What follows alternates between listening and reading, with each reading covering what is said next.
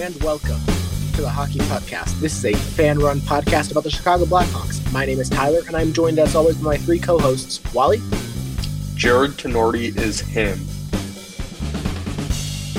Nick, Welcome home, Hossa, and let's go Hawks. hell yes, and Jon. Um, Tinordi is better than Seth Jones. That's a little far. Yeah, pretty much. Am I wrong? Yes. I don't think I am wrong. He does have more goals than him right now. Exactly. I Thank guess you. that's fair enough. And let's get into the news revolving some of our players. First thing, Ian Mitchell is back, but not with the Blackhawks, it appears. Yeah, he got sent down to Rockford, I believe, on Friday, Thursday or Friday. Um, and he played in both the games for the Ice Hogs, and he recorded a point on Sunday night against Texas, uh, where he picked up a primary assist on Isaac Phillips' goal. Nice. It's a good idea to send uh, Mitchell down to Rockford just so he can rehab and get back to game form if the Hawks do see him coming up at all sometime at this point in the season. It's good to see him down in Rockford getting some ice time. Yeah, absolutely. Um, do you guys see Ian Mitchell as a potential call up candidate soon? Uh, I don't. I think he's pretty far down the depth chart, personally. I would much rather have Regula or Galvas. Um, and then Isaac Phillips, I think, would be more of a more deserving of a call up. Yeah, but I still think I think the one thing with him is that, you know, you're looking at a right-handed shot option and I wouldn't say I've necessarily been entirely impressed with Regula's NHL action so far. So I think that, you know, if you're giving more guys opportunities, even if it's just for like a little bit of time here, a little bit of time there, I think that the majority of Rockford defensemen deserve like five ish games this year in the NHL. And maybe I should be more. Maybe I should clarify. I don't think that Ian Mitchell is not good enough to be in the NHL. I just think there's guys in front of him that deserve it more.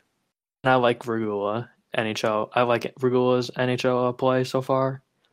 It's a, a limited sample size, but regardless, I think he's been pretty decent at the very least. I think he does see some NHL time uh, this year. It'll be interesting to see when because right now with Seth Jones, oh, that's a pretty big opportunity for someone. If he's, I guess he also came back from injury, so that can, I mean, I mean, I guess it makes sense that he wouldn't be playing right away in the NHL because he's just coming back from an injury. Um, so hopefully he gets a chance soon. I just don't know when it will be. Mm-hmm. Yeah.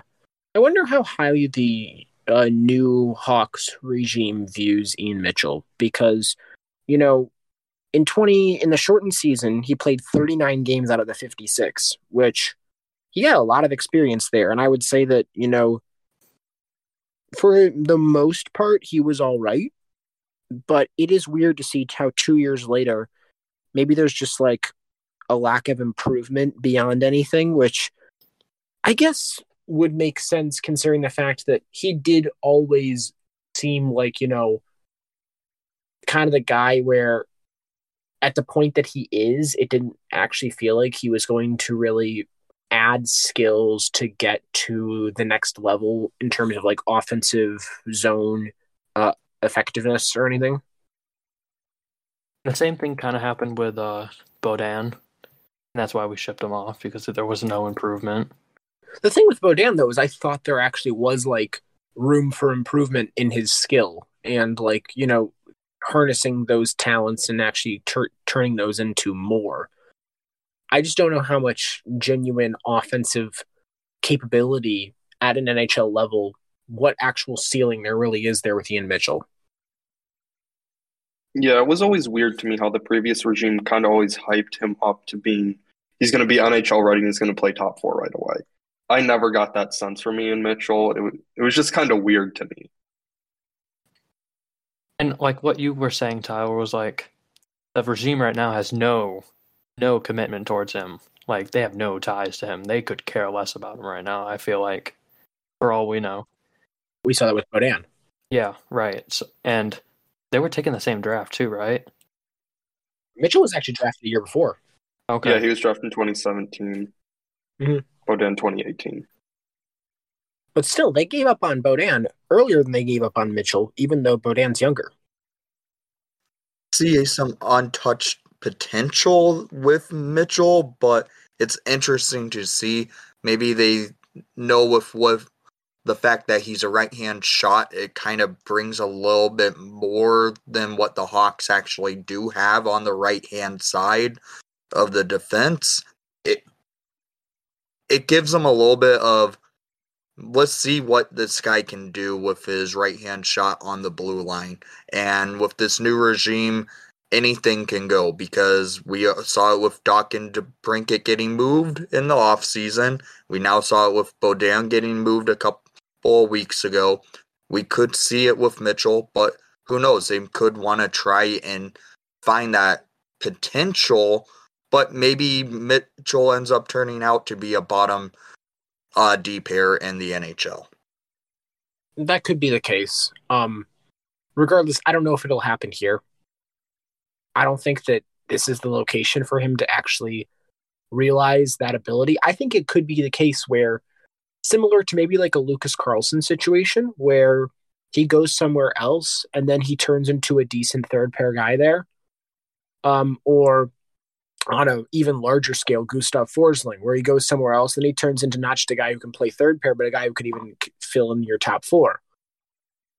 I just don't think that we'll ever see that in Chicago. I don't think that the organization views him that way. And I think that it might be a case where, you know, we have players who we value higher here, but he could find a role somewhere else.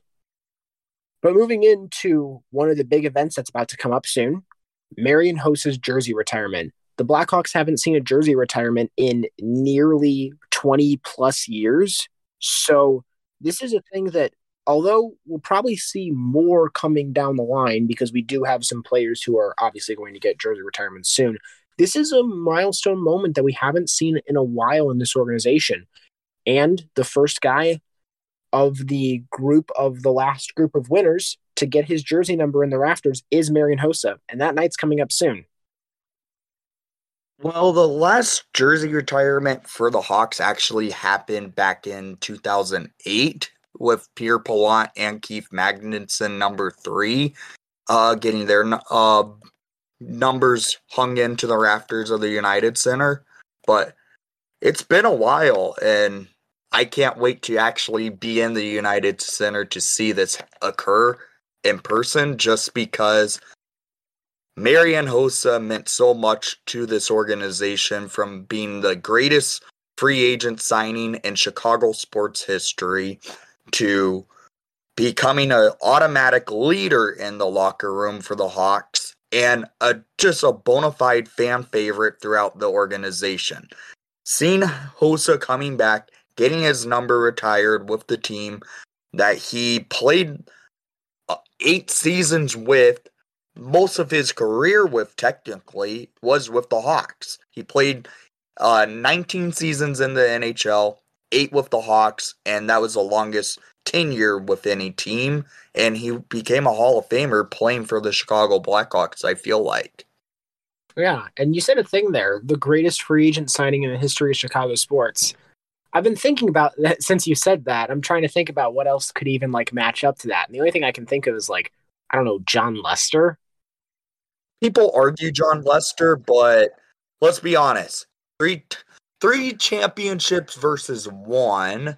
Yeah, I would still. I mean, he's the only one that I think even comes close because you know, despite the rich history of the city, there aren't a ton of players who've actually like there aren't a ton of players who've won championships here. Despite that, so. And it's not especially not people who were like signed as free agents. So I think that you might be right in the whole thing with the greatest free agent signing in Chicago sports history with Marian Hossa. He became a fan favorite throughout the city, so it's understandable the Hawks are retiring his number and it's against one of his former teams. Granted, he played about 17 regular season games with that team and had a insane playoff in 08 with the Penguins, but he won't ever ever he will never be known for the Penguins. He'll be known for either being a Chicago Blackhawk, maybe an Ottawa Senator, or Atlanta Thrasher in the NHL. But Hossa will forever be, in my opinion, the greatest free agent signing in Chicago sports history. Uh, you're right, Nick, because I just like looked. There, I just found an article that ranked all these uh, free agents that Chicago sports teams have signed, and he's the clear favorite number one. Who was listed at number two? Number two was Julius Peppers. Oh, that, that's that was When was this article written? Um, 2017. So it's a little outdated, but okay. he also was Carlton Fisk, Andre Dawson. Oh, Dawson actually is a really good one. Um, Dawson's a good one. I would still say Hossa over any of those guys because not only do you have the championships, you have the impact, you have the reliability, and especially especially with Hossa. I mean, you look at the reliability that he had. With he never never missed the playoffs while he was here. The team has made the playoffs half a time since he's left. I only count the bubble as qualifying for the playoffs one half a time, Okay. but we were always in the playoffs every single season that he was here. He was never the primary figure, but he was always there. You could always count on him being there, and he did everything that you needed him to do. It almost felt like we had a superhuman on our team at times. Think about it. When Hossa retired, there was a massive hole in that locker room. The Hawks completely fell apart from their greatness, from actually winning the first seed in the regular season in 2017 to completely falling apart the next season, missing the playoffs for the first time since 2008. The Hawks are missing that key player. Marian Hossa, I felt like was the glue to the locker room that brought the team together to get to the playoffs and battle hard each and every night. Hossa may have missed some games every now and then, but when he was a pres when he was present, that team was one of the hardest teams to play again in the NHL. It's something to watch when you notice a complete dip in defensive play from the forward side because Marian Hossa was one of the greatest at playing the 200 foot game and that they are putting his number in the rafters for one of his main reasons of being one of the best two-way forwards in NHL history. He may have never won a Selke, but what he did was just outstanding work ethic and he was the main reason he's my favorite all-time NHL player. No, I think part of the thing that with him never winning a Selke, I think part of that has to do with the fact that the Selke trophy is a center biased trophy. Yeah. Yeah. If you win the Selke as a winger, you might be the greatest defensive forward of all time. But Tyler face-offs. If I remember correctly, Marian was nominated for the Selke a couple of times in his career. The, his highest Selke vote was coming fifth, and that was in the 13 14 season. So he was never officially a nominee, but he was always respected for his defense in spite of that.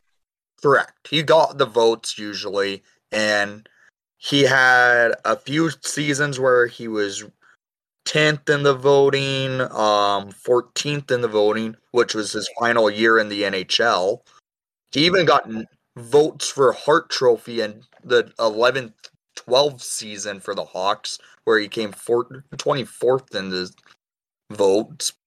And that makes sense because that was 11 12. That was the year where Tays missed a lot of time Yes, because of that car accident situation. yes. And Hossa played uh, 81 games that year. Great number right there. where he nearly put up 30 goals on the season, actually. Mhm.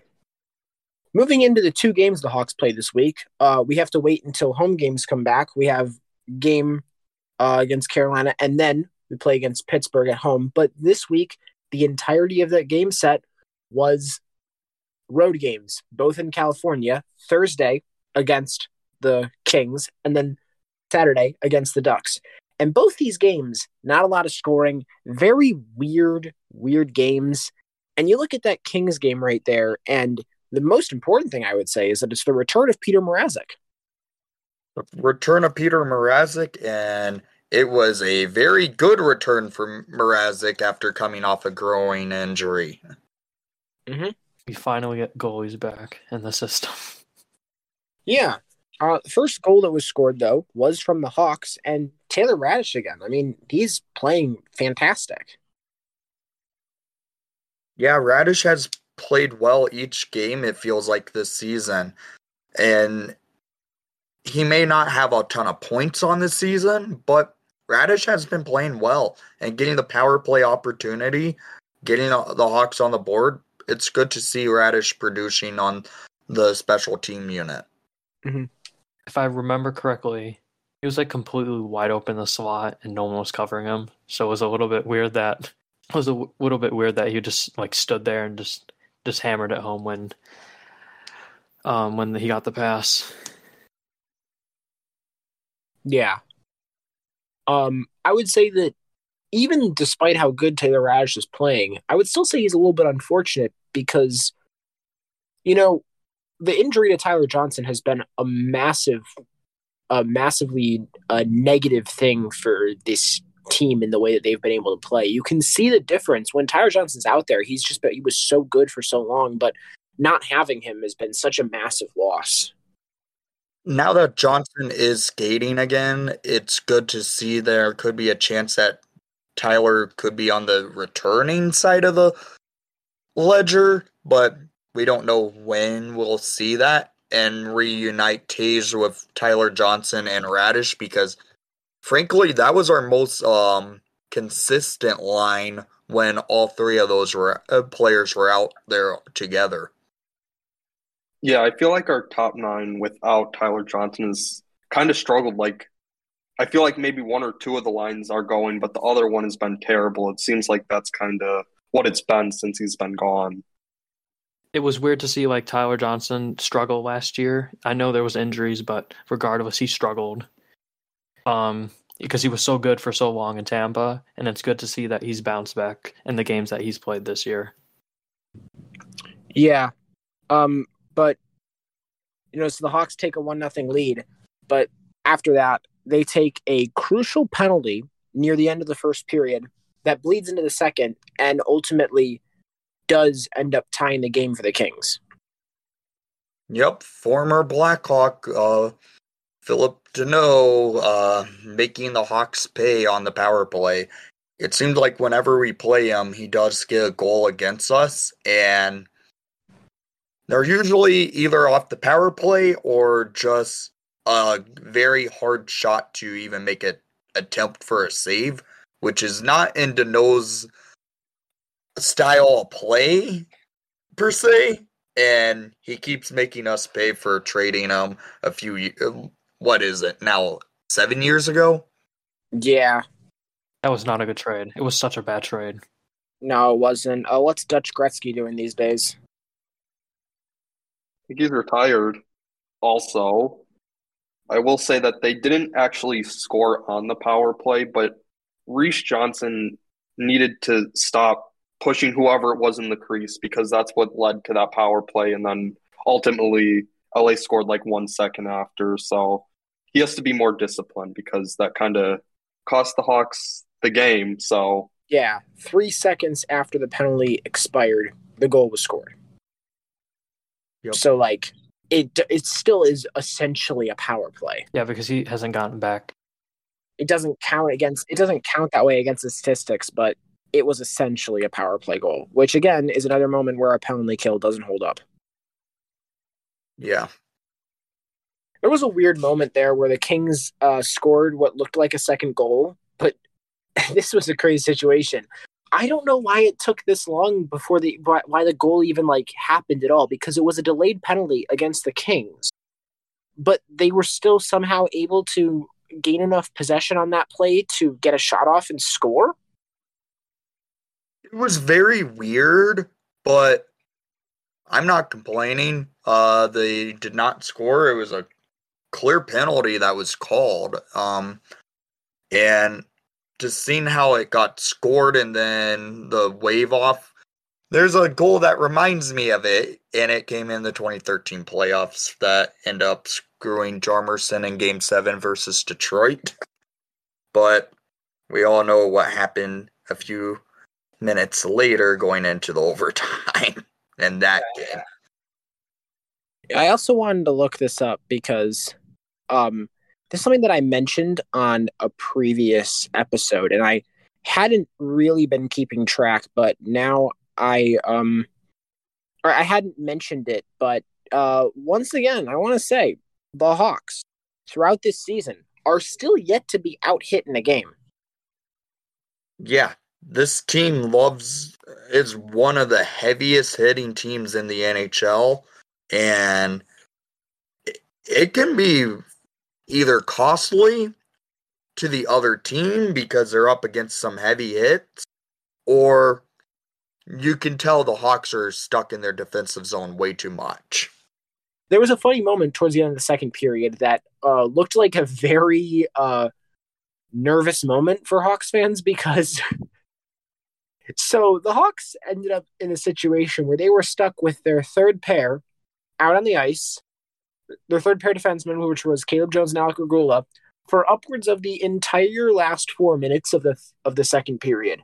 And there was a lot of time they were out there, and there were a couple of icings in there, and for whatever reason, they just could not get them off the ice. It was a scary moment for the Hawks because no player wants to be stuck out on the ice for that length of time because that's exhausting. And they were able to kill it off, but it looked like the Hawks were stuck on a PK for that length of period of time just because they couldn't either get out of the zone cleanly or when they do get it out of the zone, it just got ice. So mm-hmm. it was this uh, interesting moment.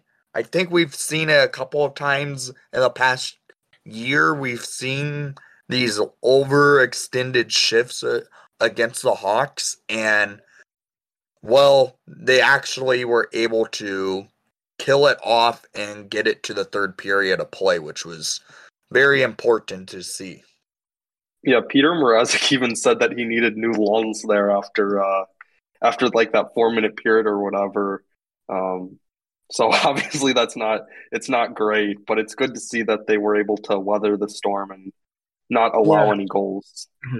And I wonder in a situation like that, what how do you build like because obviously that's the second period. It's the long shift. It's it's the long change. Man, it's the second period. It's the long change. So I'm trying to think about like if if I was you you kind of have to like buck the trends in terms of like how you approach that situation. Do you and this is probably how I would try and think about it. You have to try and get them off the ice in some way. And I would almost say that in that situation, what you try and do is when you're changing one of your forwards, you swap a defenseman in there. And then you have the defenseman go play defense.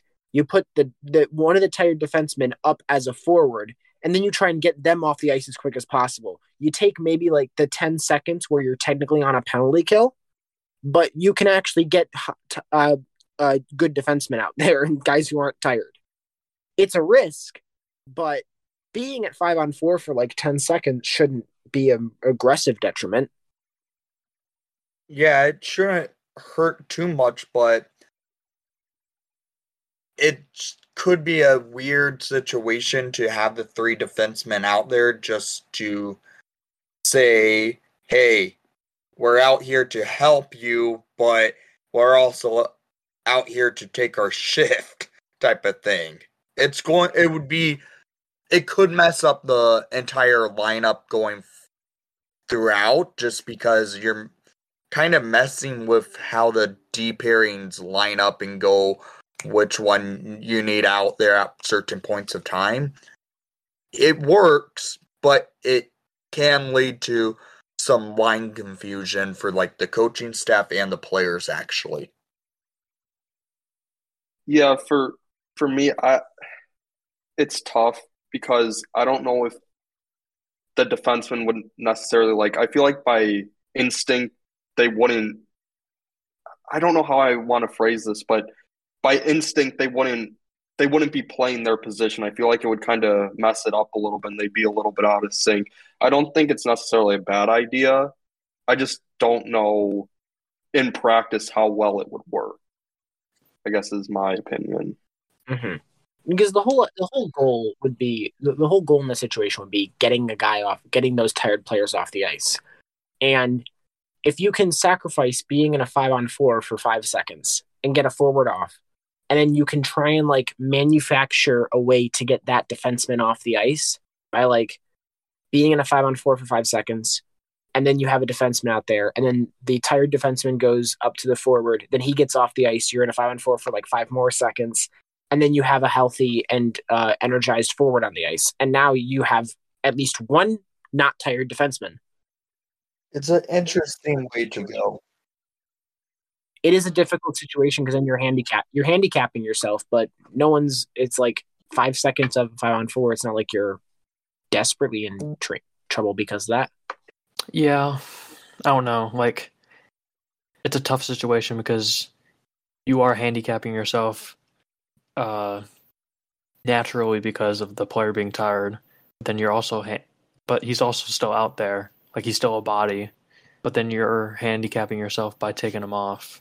Um, like when when the offense is still near the your zone. So it's it's a tough. Uh, it's like a yin and yang kind of thing. It's tough.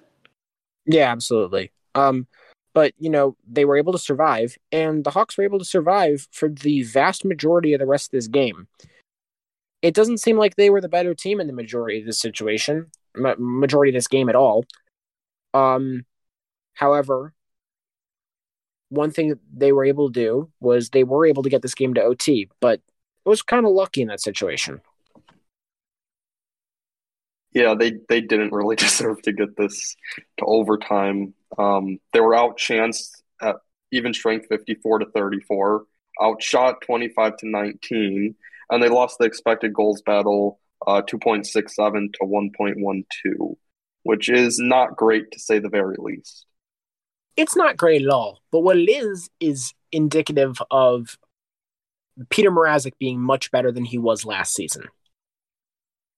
Yeah, Mrazek since his debut with the Hawks this season, he's been very good, and seeing how he continues to play the way he coming off an injury and going into a game where he's coming back from a growing injury, he basically robbed us getting a point in this game, in my opinion. Mm-hmm. And that point seemed like it could have been extended to two. However, right before we're about to head to a shootout, honestly, one of the most heartbreaking ways to lose a hockey game. Yeah. There was, I believe, 1.7 seconds left on the clock when the Kings got that overtime winner. Yep. Something like that. Yeah. Um, but beyond that, which, you know, good for Fiala, he took the penalty that cost the Kings their second goal. However, he redeemed himself and they won the game because of it. Yeah, it it was we did we deserve to win this game? Probably not. So we get a point, but it was one of those bittersweet losses. We got a point, but we pro we honestly truly didn't deserve the point in my opinion. No, I wouldn't say so either. I didn't think that we were all too great. Um, but um, something that's been consistent throughout this entire year uh, that we've been able to say, quite uh, impressive. And once again, even against a team that has players who are really good, face-offs. Once again, The face off was insane that night. Uh Phillip Danault was terrible at it that night, and he's usually one of uh, the Kings' better face-off players. Hell, Patrick Kane won a clean face-off of off of uh, Phillip Danault. So it seemed like the Kings were off their game, but the Hawks were still just playing hard-nosed face-off hockey, which they've been doing night in, night out. It feels like. Yeah, Jonathan Toews especially was uh, very good. He won 18 of 21 draws, which I guess him being good at faceoffs isn't that surprising at this point. Um, it's also worth mentioning that he recorded a primary assist. He had six shots, and he also led the team in 5v5 expected goal share with 56%, which is pretty good. So, um, yeah, he was he was great. But um, it seems like we're on a broken record at this point. Um, Caleb Jones, again. Bad. Not good. Yeah. Wally, we go to you for the nuance. Okay, the the thing is, I've actually liked Caleb Jones for the majority of the season, but these past two games he's been awful. Um, in the in the LA game, he somehow managed to have a 1.76 expected goal share. He had three giveaways and he had a penalty. H- how do you even do that? I'm sorry. Did you say that he had an expected goals percentage under two? Yes. Oh my god. I'm assuming that's not very good. No, that is extremely terrible. Considering the fact that average is 50% and he was at 2%, That's not that's not good. That's not good. So so that's that is saying goals as expected when he's on the ice. well no, it's it's it's a percentage wise compared to for and against. So if it was like all if like when you were on the ice, everything was good, then you'd have a 100% goal share. If you if everything was bad, you'd have a 0% goal share. Average is 50. He was at 2%. That's not good. No. Mm-mm. No, it's not. He also was on the ice for that four minute shift. So, yeah, Which I guess explains part of that, but not all of that. What did Yeah. Johnson have? Because he didn't have a very good uh five on five goal. zero percent. Oh my. Yeah, his his was at zero percent, and he also took the penalty, which led to the goal against that technically got this game to overtime. So yeah, both were pretty bad, Not good. pretty pretty bad. Yeah. Um, but you know, the Hawks are still competing in games, even if we don't necessarily deserve to win some of these games. We're still winning. We're still or we're still competing. We're still playing decently well. And we show um how to win stupid once again with this Anaheim Ducks game. I I just this is a text this is a crash course on how to win stupid. Goal lead.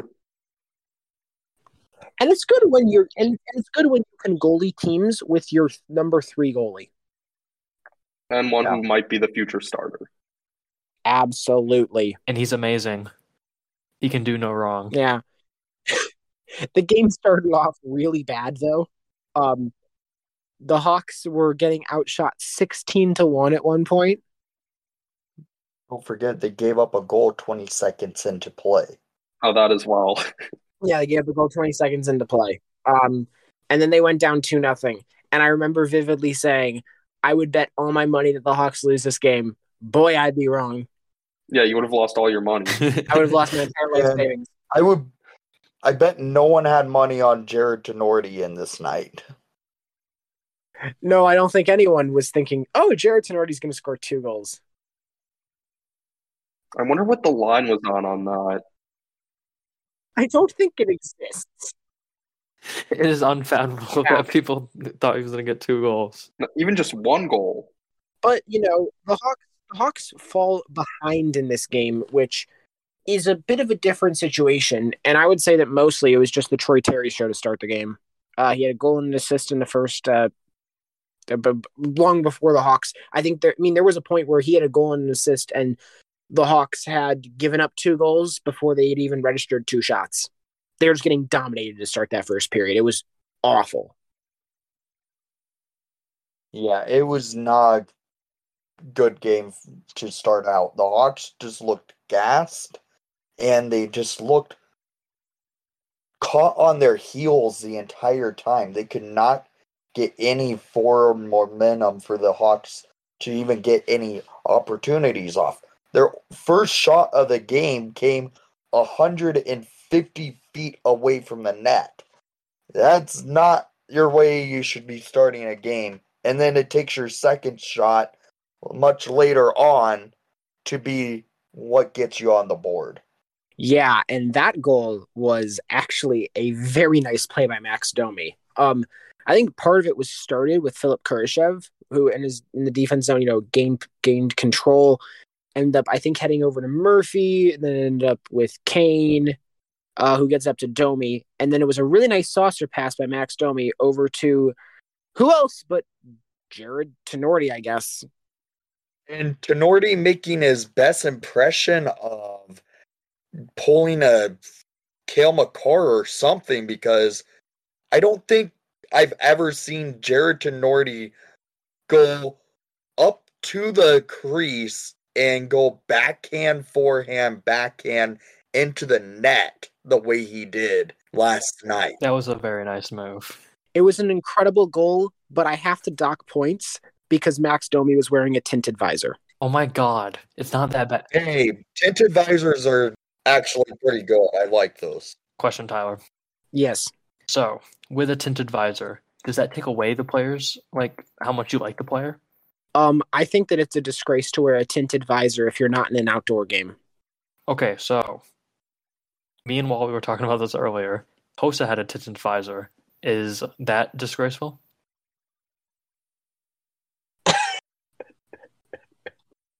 Um, Hossa never wore a tinted visor. I, I'm I'm gonna trust the the Marian Hossa fan on this one.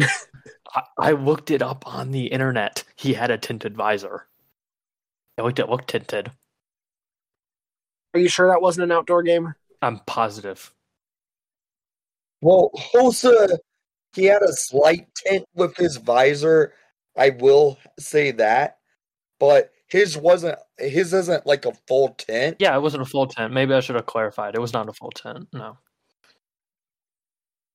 His was more of a clear visor. It wasn't a full tinted Right. visor. Yeah, I should have so- I should have been more clear. Yes, he did not have a full tint, but it was tinted nonetheless. To some So degree. Tyler hates Marian Hossa is what we're what we're what the conclusion is. I agree. No, no, you won't make me say that. no, no, we you don't have to say it. Like we just know it. I mean, if you end your career in the Hall of Fame, then you can wear a tinted visor. Who's to say Max Domi? won't? Exactly. I was about to ask that. If you if if you if you are a Hall of Fame player who has who has won championships, okay, fine, you can wear you can do whatever the heck you want. Who's to say though that Max Domi won't be in the Hall of Fame? Me. Okay. After that first period, um, Arvid Soderblom was completely unbeatable, and it was fantastic to see because we've been talking about this guy for years, and I think that we're starting to see the flashes now, and we're going to keep seeing them going forward. And I wholeheartedly believe that it's going to keep on going because he's still so young. Uh, yeah, after the after the first two goals went in, he made 24 straight saves um, to get the Hawks the win, which was great to see. Okay. As Yeah. the member of the, or I think I'm the leader of the Soderblom's uh, Stan Club, I would like there to be no slander on Twitter because I see it far too often. Chief. No, he actually he actually he actually took he that back. he backtracked. Tyler. He backtracked so hard. That was the fun. That was the funniest backtrack I've ever seen. Wally, I just want to say this: watch. Uh, Soderblom's gonna give up like a like an iffy goal, right? And then he's gonna go back to his Soda Boom sucks. But I think when we're talking about how good the goalie was in this game, it shows one thing: the skaters on the ice were not very good. No. It was not a good skating performance by the Hawks at all. Arvid was what won us this game. Without him, frankly, the Hawks probably would have lost this game 7 to 2 probably. Yeah, no, the, I think it, it might have, it might, it could have actually been that bad. They played, they were not very good at all the entire game. With the momentum that you lose, giving up goal, giving up a goal that soon, for it to not snowball and then for them to actually end up winning the game, it's fantastic. Yeah. But there's a guy we haven't yet mentioned that I think is really important to mention. Yeah. First NHL goal, Filip Roos. But yeah, it was it was a great goal by Roos. Yeah. He, he kind of, I mean, he started the whole thing, didn't he? Ka- Kane sauced it over to um Roos. Roos takes it in, shoots it on net, goes up and gets his own rebound, and Roos roofed it on and gave the Hawks the tied game. It was a beautiful uh point blank play for Filip Roos to get his first ever NHL goal. And it was great that he got it. I think he got it on the father's trip too, which Yeah, was great to see. he I think the Hawks Twitter posted a picture of it with him and his dad, so that was great to see.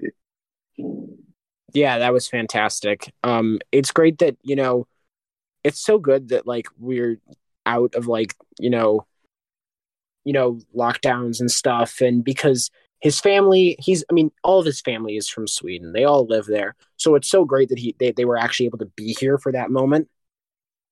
And it was like unexpected because it wasn't like you know a situation where I mean, he could have had his first NHL goal for any period of time before this, but it just happened to be on the father's trip. Fantastic. It was really a good moment for uh, someone to get his career first goal to be with uh, knowing one of his parents is in the building to witness it. Yeah, but beyond it being a great moment, it also meant tie game. Tie game, and it comes off of a beautiful goal. You have to admit that. And then once again, beyond that, we also have to mention both goals up to this point and later, all goals scored tonight by Hawks players, defensemen. Yep. It was a little strange because the Hawks coming into this game, they only had two goals from defensemen, one being from McCabe and the other being from Connor Murphy. So going into this game, tying the two defensemen with getting two goals and then ultimately passing to get a third one it by one by it being from one of the defensemen who already scored in this game, it's actually impressive to see. I think uh Tinordi actually um he tied his career well he tied his career goals scored in this game. Indeed, he did. Yeah, he had two leading up two leading up into this game and two in this game. Yeah, it's something interesting because all three out three out of his four career goals now have come in the duck pond in Anaheim, and I think his second goal of the night may have been the most unexpected goal. How it was scored because it came off of two Ducks players and in, but I guess he'll take it because he's not much, he's not known for being a goal scorer until last night. that might be one of the luckiest goals I've ever seen. I mean, that's up there with like when you have the hot stick, it's going to a puck's going to go in, I guess. I don't know if you guys remember the. I think it was to win the game last year. It was the Buffalo Sabres goal where it bounced off the stick and then went in. Like, I feel like that Tinordi goal and that goal are like up, like up there in like the luckiest goals ever that I've seen. That thing was the end of Kevin Lankinen, Yeah, and that caused me so much pain. I like Kevin too, man. Like, it just sucks that he, I do it just sucks that he couldn't like he couldn't put together a good sophomore season. Couldn't stay good here. Isn't he doing good in Nashville? I think he is, and if he is, I'm so happy for him. He's doing better than Juuse Saros, so that's all that matters. That's incredible. In fact, that might be my favorite thing I've ever heard. Kevin Lankinen being better than Juuse Saros, even if they're on the same team. I love that everything about that. Juuse Saros is only a Hall of Fame goalie, goalie against the Chicago Blackhawks, unfortunately. let's not talk about Nashville goaltenders facing the Chicago Blackhawks. I that brings up some bad memories. I would. I mean, I mean, I'm I'm excited to see Lankinen play against us this year. I hope he plays against us this year. I hope they actually let him play against us. Oh, he's actually in a really good season, actually. Just because there's certain players who I don't care what team he's on. I can't hate the dude. I don't care that it's Nashville. I can't hate Kevin Lankinen. Yeah, he's having a way better season than than uh Saros. Sorry, he's on Nashville. I have to hate him. No, no, Nick, Nick, Nick, Nick, Nick. No, no. Mm-mm.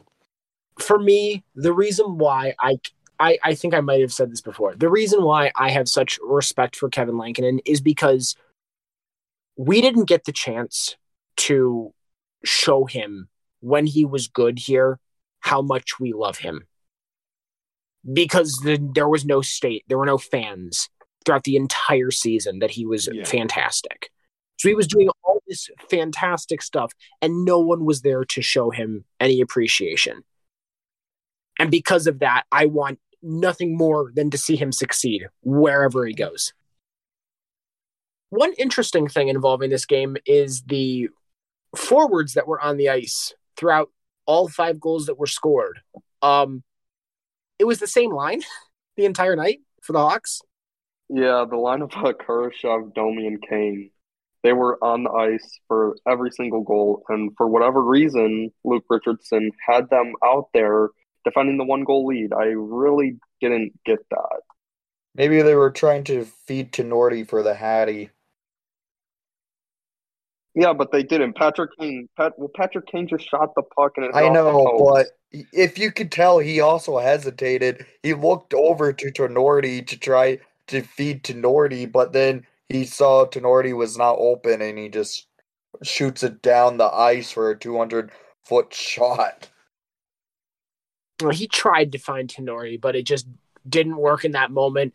We were lucky that that we um, actually were able to come out of that game with a win, considering the fact that that moment with that post shot could have been like, you know, remember that moment, and then all of a sudden the Ducks go back and they tie it up, and then all of a sudden we're screwed. Didn't Richardson do that earlier in the year too, where he put Kane out in the, like the last like minute to defend a lead?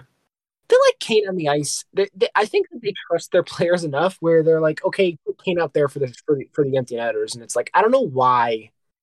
Like I would rather protect a lead, like if I'm like- being like- honest. it's like worth it's like worthless stat padding. yeah. like if GMs value that in trade value, then okay. Like sometimes, like I don't even like count the empty net goal. Like I'll say we like it's an empty net goal. Like no one cares. It's still on his hockey reference page though. Hey, Hot take: Patrick Kane's kind of been doing that all year with all of his secondary assists on the power play. I saw it. Yeah, we. I said it. I Don't mean, cancel me. how many how many primary even strength points does Patrick Kane have this year? He has two goals, three assists, but I don't know if they're primary. He only has five even strength points this year. Yes, that's not even primary. You want me to check primary? I could do primary. Oh God, no. That's bad enough. That's bad enough. He only has five even strength points this year. Uh, Tyler gets worse. Go for it. Four even strength points. Four even strength primary points. Yeah, primary points. My bad. Yeah. He has one secondary assist. Yes. So he has four even strength primary points. A third of his, a third of his points are primary even strength points. Okay, what about just primary points in general? Um. Oh, it, it's four. It's four. What? yeah. Wait, He has eight secondary assists. Matt, I want to make sure that we're clear on this. Patrick Kane this season has 12 points. Yes. How many primary points does he have this year? That's primary assists and goals. Four. So what you're saying is he has eight secondary assists. Yes, and seven of which came on the man advantage. He's been awful. Yeah. This is really bad by his standards.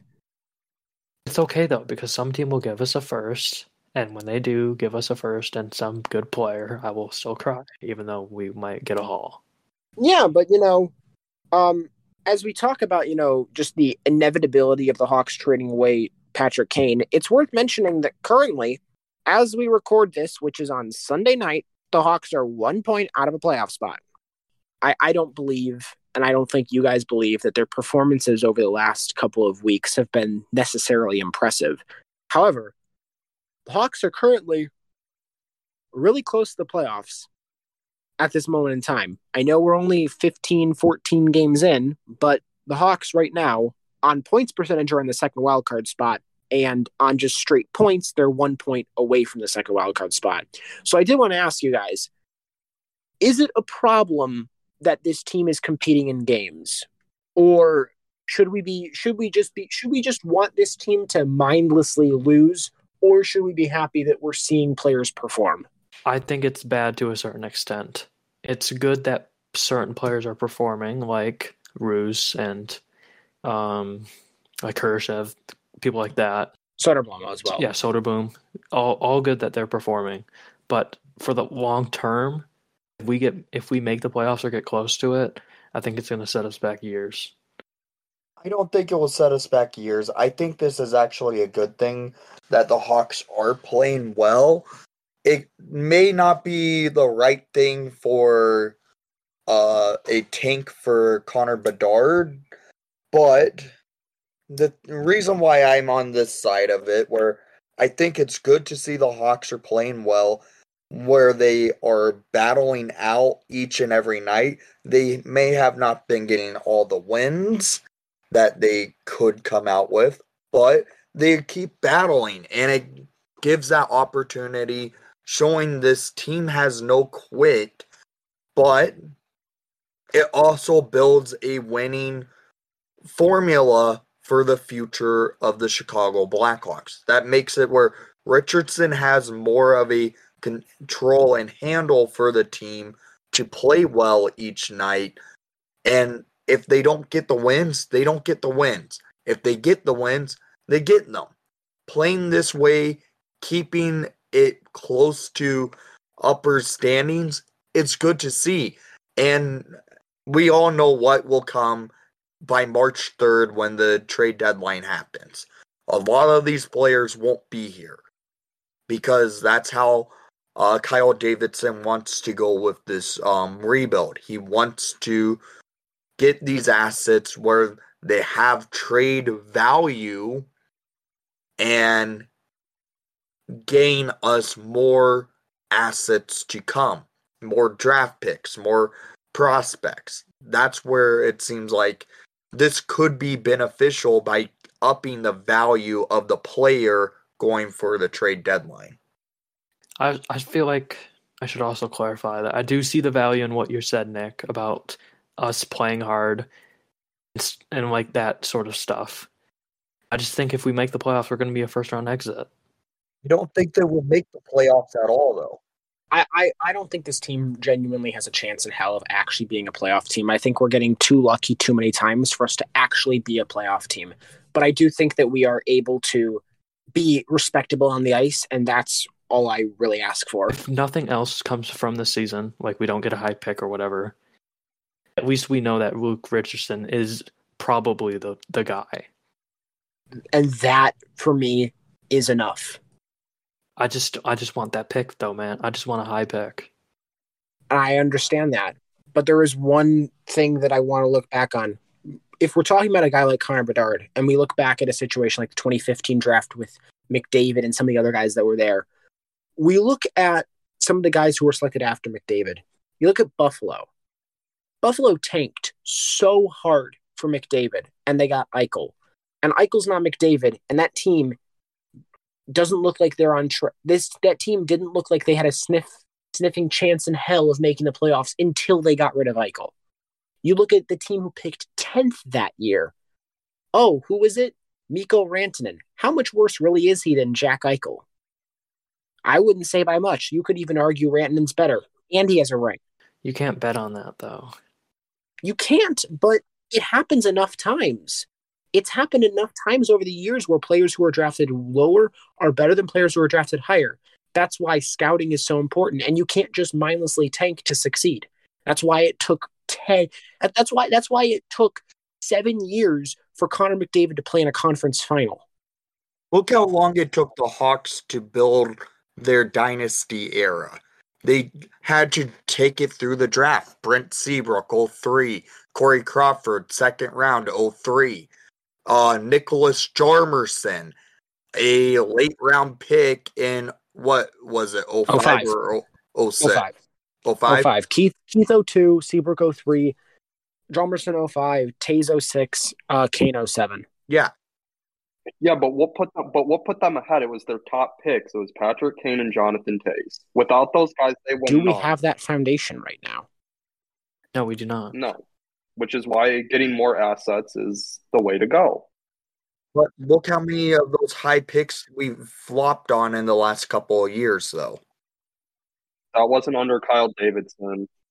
To to Nick's point, though, also we also don't know anything about the scouting staff that we have. I'm assuming they're all new, or most of them are new. Not I'm assuming all most of them are new, though. Correct? Probably most of them. Most of them are probably new. Uh, it's mostly the same guys. It looks like. I mean, if it's this, if it's similar to the guys who we had a couple years before, those are the guys who what drafted Isaak Phillips in the fifth round That's true. when no one else thought that was even a good idea. The other thing is, is that Davidson's looking for different things than what Bowman was looking for. Mhm. Like you can't. I don't think it's necessarily apples to apples, even if you have a similar scouting staff, because they're looking for different different things. I shouldn't have. I shouldn't have been putting too much blame on the scouting staff because we also don't know their evaluations of every single player um, in the draft. Mhm. So that was my fault for. We also had we also had less top draft picks in general, Mm-hmm. That's and we true, also didn't acquire because a ton of they got traded high, away. high caliber draft picks. I just I just hope that Davidson's more aggressive in the draft, like moving up for players, because I feel like Bowman wasn't doing that at all. I mean, I think he's shown it in the past draft. Oh my God, yes, he did in the past draft. I'm just saying, like, I hope he continues it. You know, Yeah, Oh no, yeah, for sure. because like Bowman would just like, I just feel like Bowman would just like sit there and like pray, like, oh, I hope this guy falls to me. I don't want to trade up to get him because I'm stupid. I mean, he traded down a couple times. Look at Jokiharju and uh, and and the guy and the guy that the guy that Dallas traded up for there was literally Jake Oettinger. Just he's just not smart. It's it's fine. But but who cares? We got undrafted Arvid Soderblom. He's better, so you know. But wrapping it wrapping it up into like the whole general concept of what I was discussing before, uh, like the whole um, main overarching theme is, I don't think that we should be in a situation where people are genuinely mad when we win games. I'm I'm not in that boat. Like I I see some people out like that on Twitter. I'm not like happy when the other team scores. I wish we were good. But I just like I see through the lies that this team is showing me Mm-hmm. when, when they win. I'm not going to cheer for the team to lose. If anyone Yeah, does that. I really don't think you're a fan. Yeah, if anyone cheers for you to lose, it's truly you are not a fan. And honestly, in my opinion, if you don't want to be in a position to win, goodbye. I, I will say it is it is important to recognize that the way that this team probably gets better is through losing and through the draft. Mhm. But it also cheering against the team doesn't make any sense to me. Like the way I see it is if they win, fine. If they don't win, that's fine too. That's the way I, I think that's at it. okay. I think that's okay right there. But moving into our players of the week for the Hawks, um, who wants to start? I'll go because I've never started a segment. Um, I go with Soderblom, obviously, because he played pretty well in the uh, Ducks game. So I'll give him, I'll give him uh, my player of the week. Yeah. All right. Uh, Wally. I'm going with Jarred Tinordi.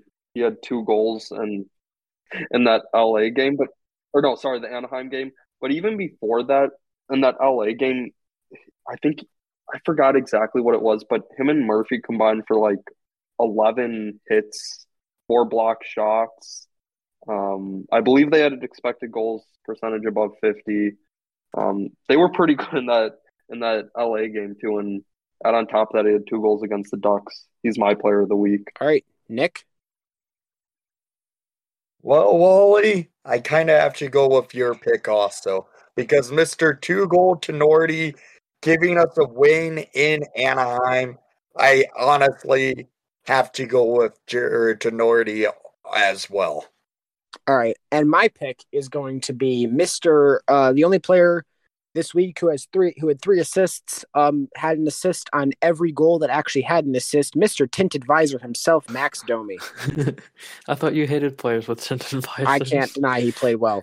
I mean, especially with with Soderblom already, with, you guys already talking about Soderblom and Tinordi, I think that it is worth giving a shout, as well as Petr Mrazek, because I thought he played fantastic in that game against the Kings. But primarily, Domi had three assists this week in only two games. I thought that's fantastic for him, even if he is wearing a disgusting tinted visor. And that is going to do it for this section. We are going to be back in just a little bit with the prospect report. So stay tuned, and we'll see you in a bit.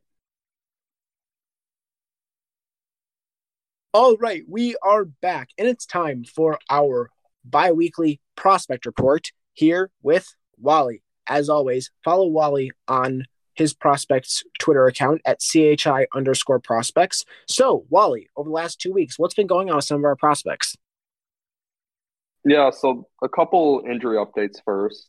Um, Cole Guttman returned from his concussion on Friday. Um, I've mentioned this before. Uh, he suffered in the first game of the season, his first pro game, and he collided with Adam Clendening. Um, but the good thing is, like I mentioned, he is back, and in his first game, he did score his first professional goal. Fantastic. Or sec, well, first game back, first game back, I should mention. Then another injury update: Dominic James. Um, he suffered an upper body injury they haven't really been too specific with that, and he missed both Friday and Saturday's game uh, for Minnesota Duluth. Mm-hmm. Does it seem like he'll be out for long? They didn't really say. Um, I feel like with college injuries, they're always like super cryptic with it. They they don't really ever say because we haven't heard from Michigan at all about uh, Frank Nazar's injury at all. We only heard about that because of Scott Powers. So we don't really know at this point in time. All right. But we do have a player who returned, Aiden Thompson. Yep, Aiden Thompson. He suffered a leg injury at the World Junior Camp for the USA in August, I believe. Um, and it's great to see that he returned for Denver and he stepped right in and he has, I'll mention, well, I was going to mention this later, but he had four points in his last four games. So that's great to see from Aiden Thompson. Yeah, it's great. Um, a couple other injuries we have. Yep. Landon Slaggert, he missed both Friday and Saturday's game with an injury. Pain. What? Pain. Oh, pain. yeah, it's it's rough. He's having I mean, I don't want to say a bad season, but it's it's kind of been a rough season for him. I mean, two points in ten games and now he's hurt. So hopefully he comes back soon and hopefully when he comes back, hopefully he dominates. Um and then the other prospect was Paul Ludwinski. Uh, he missed Sunday's game, and I saw somewhere that he got hit pretty hard. I didn't actually see the hit. That's just coming from what I saw on Twitter. So um, I don't know for sure if it was the hit that caused him to be out for tonight or on Sunday's game, but yeah. Yeah. Uh, moving into some of the top players of the week, who do you think has been arguably the best player over the last two weeks for Hawks prospects? Yeah, there's quite a few guys just looking over this list real quick, I'd probably say Ryan Greene actually. Um, mm. He had six points in his last two games, and that included a five point performance where he put up two goals and three assists against UMass, who have a pretty good team this year. So that was quite impressive to see from Ryan Greene. Yeah, I don't think we've talked much about Ryan Greene yet. So can we get like just you know a little bit of a lowdown on what exactly Ryan Greene's all about? Yeah, he's he's a pretty skilled player. He was pretty good for uh, the Gamblers in the USHL. Um, most of it, I feel like most of his games probably built around his playmaking. Um, and I think for the amount of picks that the Blackhawks had, I think it was a nice uh, bet. Maybe I don't know if it would be a nice bet on upside, but I think it was a good pick in that range, and I think he could be a player down the road for the Blackhawks. And it, it's great to see that um, he's having like a great start to uh, his collegiate career. Um, I believe he has 10 points in nine games or something like that. So it's great to see that he's already off to a hot start. Yeah, and just to make sure that it's uh, said officially on here, just so that we all know this case, uh, Ryan Greene is um, a center, uh, plays for for for Boston University, and he was drafted in the second round of our most recent draft, 57th overall, second round, 2022. So he is a guy who is very new to the system, very new to the organization because this is only his first year as part of the organization, and he just went to college. So this is definitely a guy looking forward, but we haven't really talked about him much. But playing well the last couple weeks, good to see. Um, another prospect that I wanted to mention would probably be Jakub Galvas. Um, when don't you? He has, uh, he has, he has six assists over his last four games. He's been quite impressive this year. Uh, he started out on the third pairing actually, um, and he's kind of worked his way up, and he's been quite impressive. Arguably the best blue liner for the Rockford Ice Hogs. Maybe, maybe not the best defensively, but offensively, he's probably been the best defenseman they've had this year. Who's he typically playing with? Um, so unfortunately, um, the Ice Hogs haven't been posting their line chart, so I can't really, I can't really say. All right, but um, you know, fantastic high high performing defenseman at the uh, AHL level. Fantastic performing defenseman we have also at the uh, WHL level. Kevin Korchinski stays hot. Yeah, and I think part of that is due to the recent acquisition. Uh, well, it wasn't recent, but he recently got sent down. Um, Luke Prokop was sent uh, to Seattle, and that pairing just seems perfect.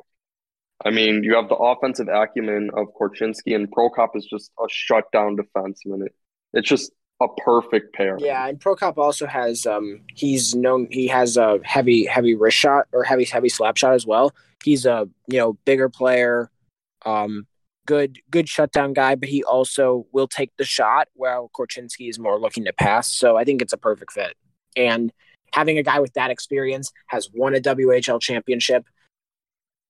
And you know, he's also just been such a massive figure as of late in terms of everything that's gone around with him. Of course, you know, the whole coming out as gay thing, on top of just being a great leader at the WHL level. I think that, you know, that's just a, there, there's nothing wrong with having that guy being paired on a defense next to the best prospect that we have. Yeah, I think that Seattle team's going to go far. And Prokop's, I think he was on Edmonton last year for the WHL, and that team Yeah, won, they won the WHL championship and they went to the Memorial Mhm. Cup. Yeah, he was. He was a big part of that. he- He has that experience. Yeah, hundred percent. Um, and just to mention the stat line of uh, Korchinski during that time, um, he had eight points, two goals, uh, six assists in his last 6 Mhm. games. Yeah, another guy who uh, was another uh, you know preseason favorite of Hawks fans, but it seems like he's finally getting his scoring touch going in the uh, at the QMJHL. Samuel Savoie hasn't seen a lot of scoring up to this point this year, but this last couple weeks, Yeah, Samuel Savoie's been on fire as of late. He recently got moved up onto the top line with former first round pick Zach Dean and overager Cole Cormier. Um, in the past five games, he has eight points, five of which are goals. He's just been on fire. that's really good. Um, a couple other players who've done really well. Um, Michael Teply, as of late, in the with the Ice Hogs, had a last had a good last couple of games. Yeah, since coming back from an undisclosed injury, uh, he has five points, one goal, four assists in his last four games. Um, I I think the injury at the start of the season kind of slowed him down a little bit, but at, once he came back, he's he's just been great for the team.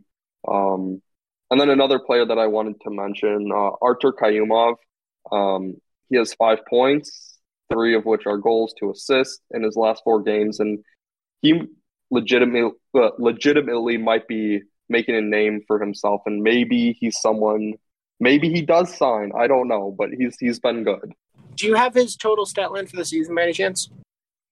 Yeah, in uh, 28 games, he has seven goals and 12 assists for 19 points, um, which is second on Locomotives uh, in terms of scoring.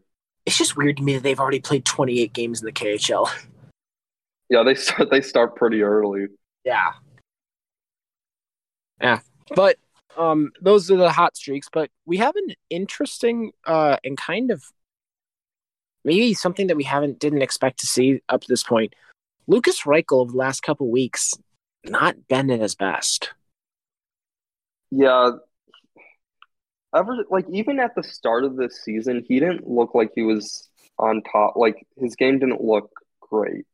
I think that's Um, because of Alti and Teply being out, or Alti leaving, but Teply being out for a little bit. I think that's part of it. He needs to redevelop the chemistry. I think the other thing, he might just be. I don't want to say he's too good for the AHL because he's kind of struggling, but maybe he's too good compared to the players around him. That he's forcing plays, stuff like that.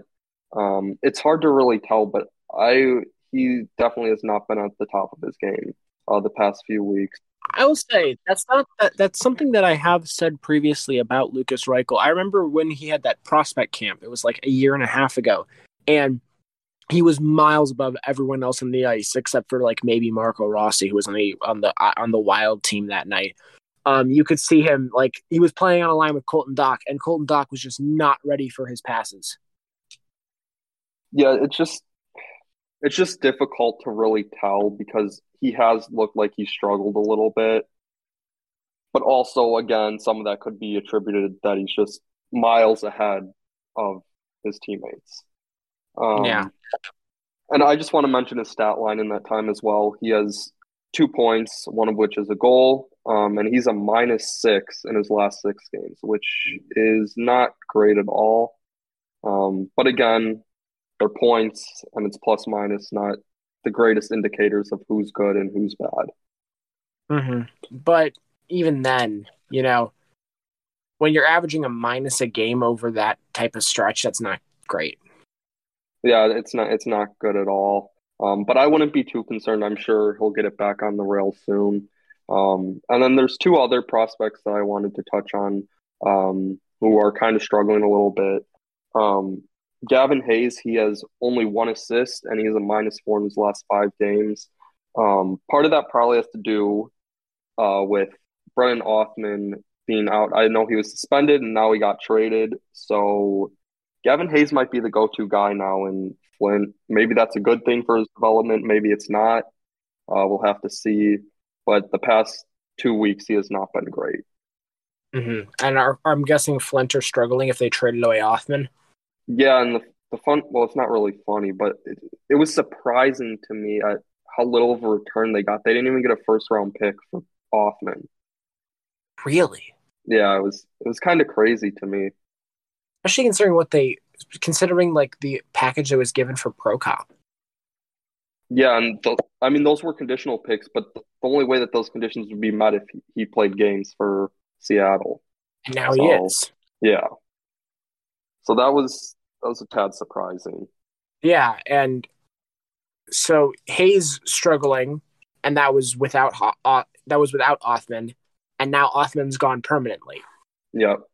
So it'll be interesting to see how he responds, and maybe he's traded himself, but maybe they want to hold on to him. It'll be interesting to see. Yeah. And then the other prospect that struggled a little bit, in my opinion, was Paul Ludwinski. Um, as we mentioned earlier, he missed uh, Sunday's game, um, but in his past five games, he only has two assists and he's a minus three, which is not ideal for a first line center. Yeah. Uh, but moving into um, a new thing that we're going to discuss, uh, games of the week. This is things that you can look up, look forward to, potentially watching if you have the opportunity to. Whether it's, um, you know, prospect viewing isn't exactly a very uh, easy thing to do, but there is, um, hopefully, in certain situations, opportunities to watch some of these guys play. And the first one is one that I think that most of us will actually be able to watch because on a Thursday and Friday night, Notre Dame will be playing against Ohio State, which is a massive uh, matchup between two teams that are actually very good in college hockey, which is unexpected because nobody really thought coming into the year that Ohio State would be that good. But Jake Wise appears to be leading them to victory.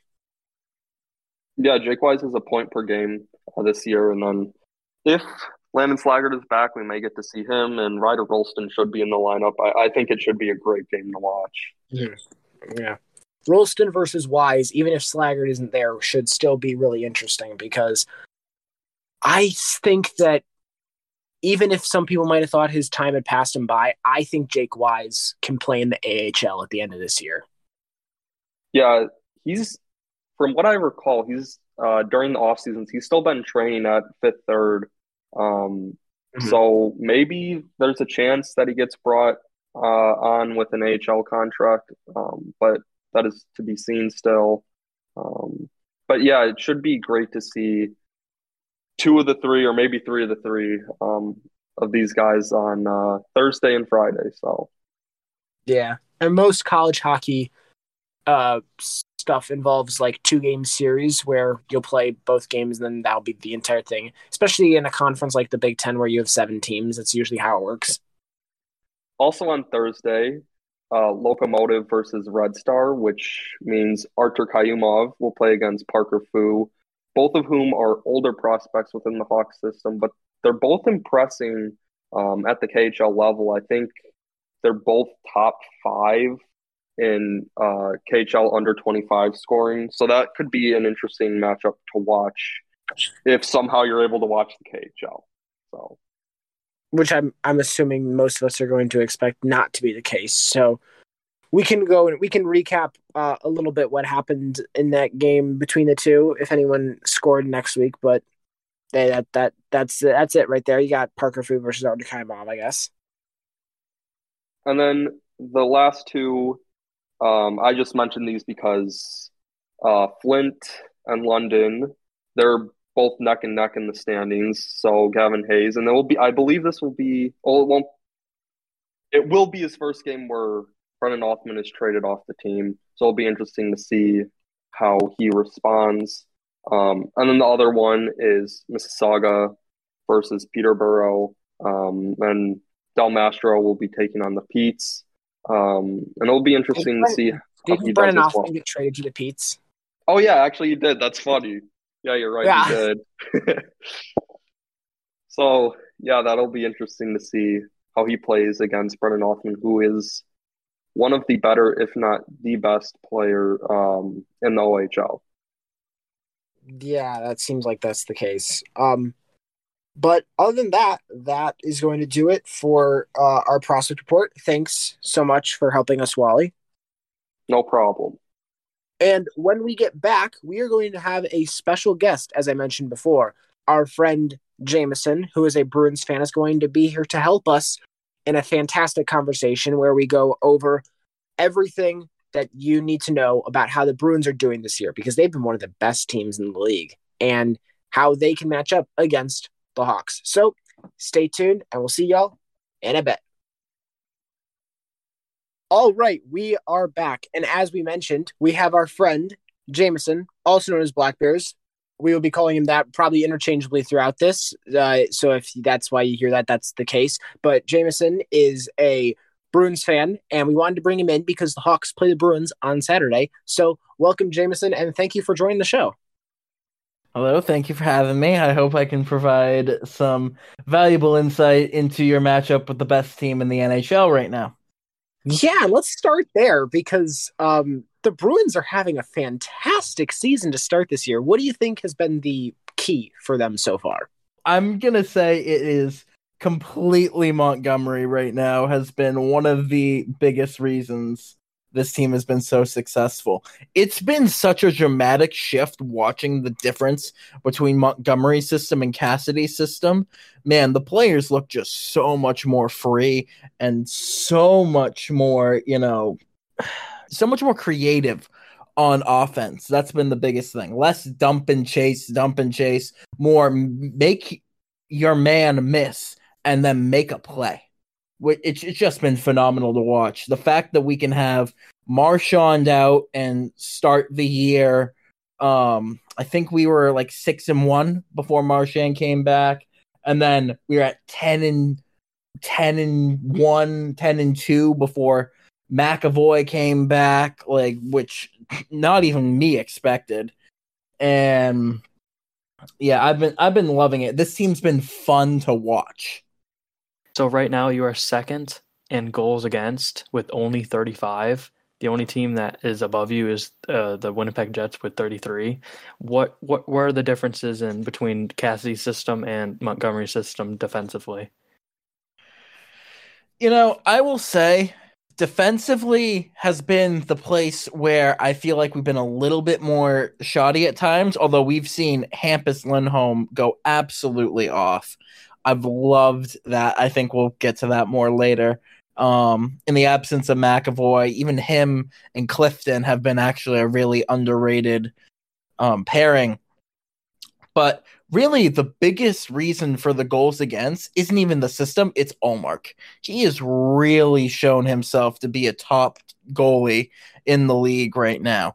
I'm waiting to see when he cools down a bit because, of course, I'm a little bit hesitant to, you know, throw him in the running for um, the best goalie in the league. I think he'll cool down at some point, but at the moment, man, he is the reason why we won some of those games earlier on in the year. He I have nothing but praise for him at the moment. Yeah, and I think that um I don't expect him to stay at a 936 the entire season, but um Yeah, no, he has been absolutely incredible. I don't know if you saw the highlight from today's game against the Canucks, but oh my god, he had a sprawling save that he pinned the puck against the post. Like it was it was really sweet. But no, I think it takes some time to really see what the defense of a new system looks like. Um, so we had some settling in there. Um, example, Ottawa. That Ottawa game was um something else. How long ago was um, that? That you're probably looking at. That was like second week of the season, probably. Oh, okay. That was that was the like really weird like seven to five game. Yeah, yeah, seven to five. It was on October eighteenth. Yeah, it was a while ago.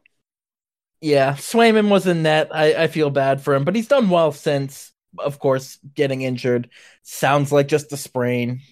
Thank God. Um, but yeah, no. After that, we started tightening up more on defense, so I think that's helped as well. Um, but yeah, no, that I like that. The I didn't realize we were second in goals against the Winnipeg. Um, do you know how many games played Winnipeg has? Uh, yeah, I can get you that. Well, they also have Hellebuyck. They have Hellebuyck, yes. I'm just yeah, kind of curious. I don't know if you guys have played Winnipeg yet, but we got goalie when we played against Hellebuyck. We had like 30 shots and we got shut out. Um, not played Winnipeg yet. Of course, Eastern Conference team.